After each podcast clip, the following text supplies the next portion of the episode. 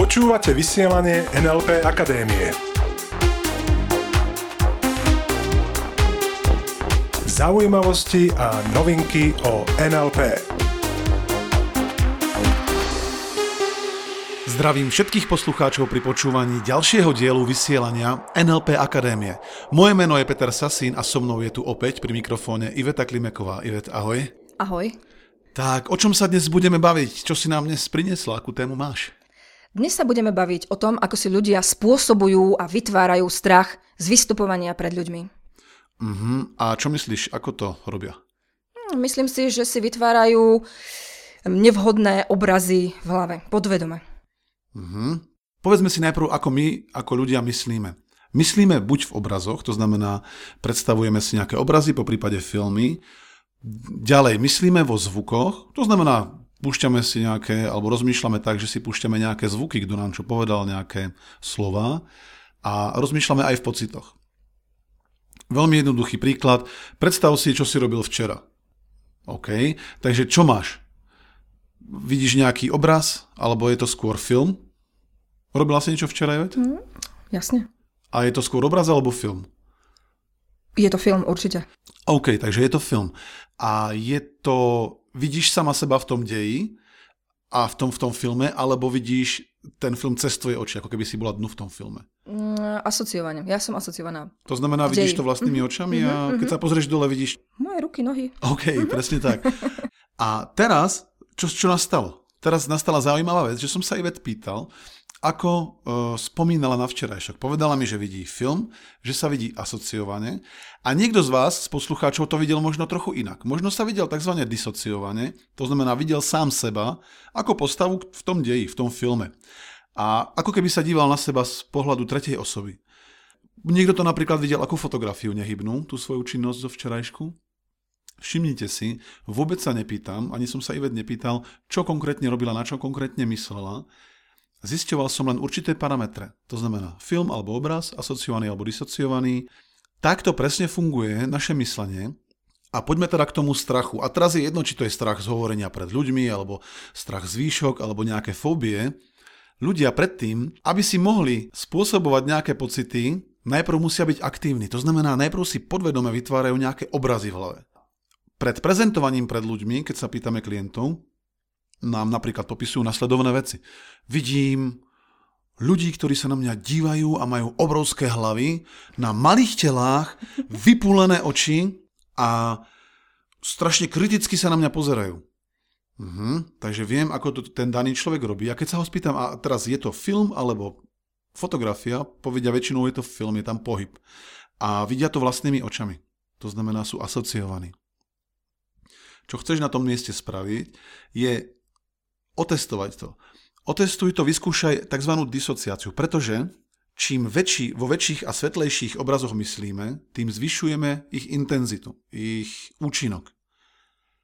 Ak teda chce niekto zmeniť svoj strach, alebo zmenšiť svoj strach, tak poďme sa porozprávať o tom, ako si dokážeš zmeniť parametre alebo nejaké prvky týchto obrazov. Predstav si, že si na Husenkovej dráhe. V Čechách tomu myslím hovoria horská dráha a držíš sa, vidíš to vlastnými očami, ste na štarte všetci, nachystaní, držíš sa rukami toho madla pevne a teraz sa to pohne.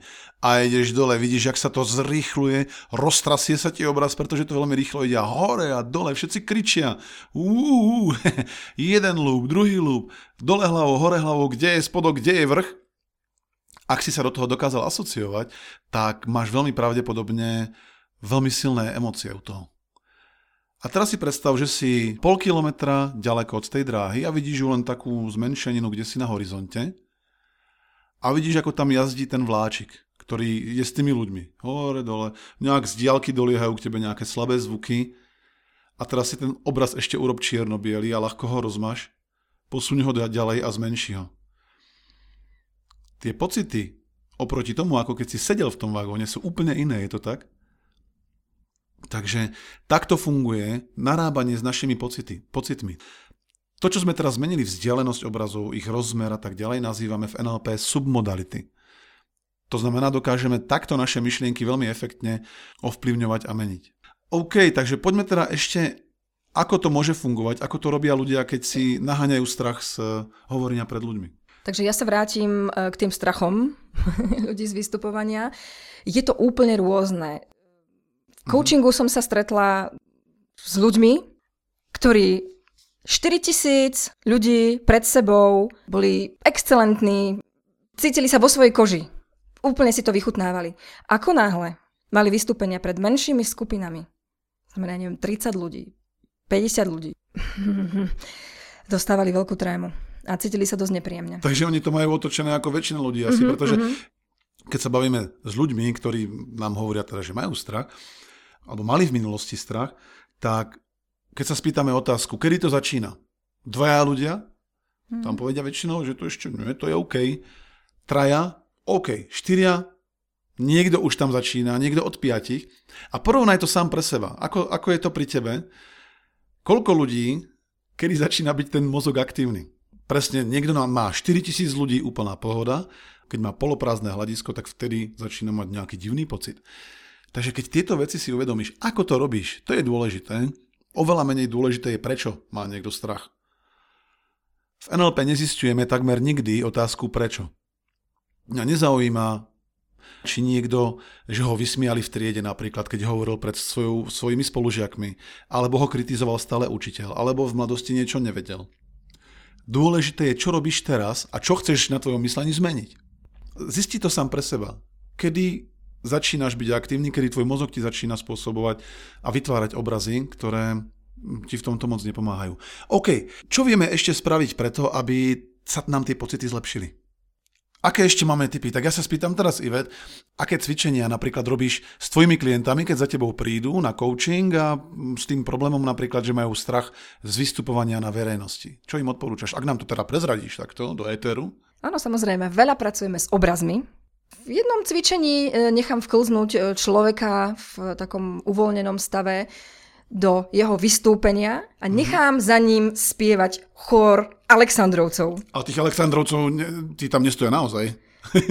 No v jeho predstavách tam stoja naozaj. Ach tak, ja som myslel, že v coachingovni.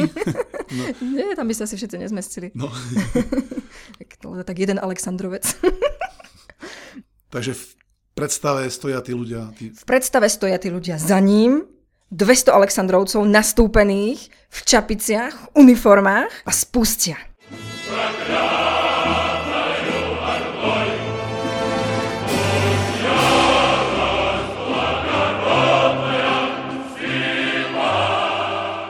Čo to bolo? No to boli tí Aleksandrovci. No ale ako ja som na nich iba myslel. No keď si to vieš tak dobre predstaviť, tak to naozaj počuť. ale to si musím dávať veľký pozor na to, na čo myslím. A je zaujímavé, keď sa potom bavíme s týmito ľuďmi, ktorí to vyskúšajú, túto techniku, ako, ako potom sa mení to ich publikum. Že zrazu tí ľudia, ktorí... Upresním to. Ľudia, ktorí vidia svoje publikum väčšinou, vidia ho kritické. Inak by si nenaháňali strach, keby videli nadšených ľudí, ktorí ich tam vítajú a, a e, s potleskom a s vykrikmi nadšenia, no tak nie je dôvod mať strach. Takže ľudia si väčšinou predstavujú publikum ako ako sa na nich kriticky díva, alebo ako im klade nepríjemné otázky, na ktoré oni nevedia odpoveď. Alebo že napríklad na pódiu sa im niečo stane, stratia hlas, alebo sa zakoktajú, alebo zabudnú text. A to je presne to, že tí ľudia sú v procese. Nepredstavujú si konečný stav, to nadšenie tých ľudí po prezentácii, chodia, gratulujú, buchajú vás po pleciach.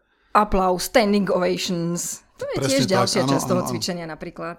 Páči sa mi ako, Gabo, páči sa mi ako Gabo Zelená je popisuje radosť. Som niekde na internete počul radosť našich hokejistov. A naši hokejisti sa búchajú palicami po pleciach a oslavujú gól v sovietskej bránke. Takže naozaj tieto cieľové stravy, tieto cieľové obrazy je dobré si predstavovať. No a potom nám ľudia veľakrát povedia, ale ja si teda predstavujem, že teda mi tlieskajú na konci, a v prvej a v druhej rade ešte furt vidím, že sa na mňa mračia. a si si, aha. A kto robí obrazy v tvojej hlave? Hmm? Kto robí obrazy v tvojej hlave? A je jediná možná odpoveď. Vždycky ty sám, alebo ty sama. Ako pozerám na hodinky, naše vysielanie sa blíži ku koncu. Oh, tak to dneska veľmi rýchlo prebehlo. Uh, super. Takže keď budeš hovoriť pred ľuďmi, alebo keď sa niečo také bude chystať, alebo aj pri iných situáciách, kedy chceš byť viacej v pohode, alebo viacej mať proste iné pocity, lepšie pocity, vždy myslí na to, čo je cieľový stav. Dnes sme dali poslucháčom návod, ako si môžu meniť parametre obrazov, tzv. submodality a ako si môžu obrazy zväčšovať, zmenšovať, približovať, vzdialovať a podobne a tým meniť intenzitu a kvalitu svojich pocitov. Fajn, ďakujeme veľmi pekne za pozornosť. Ďakujeme takisto veľmi, veľmi pekne za ohlasy, ktoré ste nám doteraz poslali na predošlé diely. Je to úžasné. Mm. Čítam si ich každý večer pred spaním. tak to máš dlhé čítanie.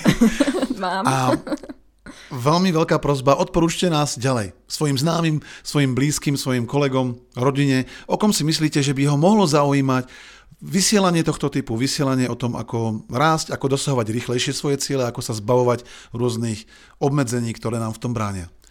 Ešte raz ďakujeme za pozornosť, prajeme krásny týždeň a ostaňte s nami. Ostaňte s nami. Počúvali ste vysielanie NLP Akadémie. Pre viac informácií navštívte www.nlpakademia.sk.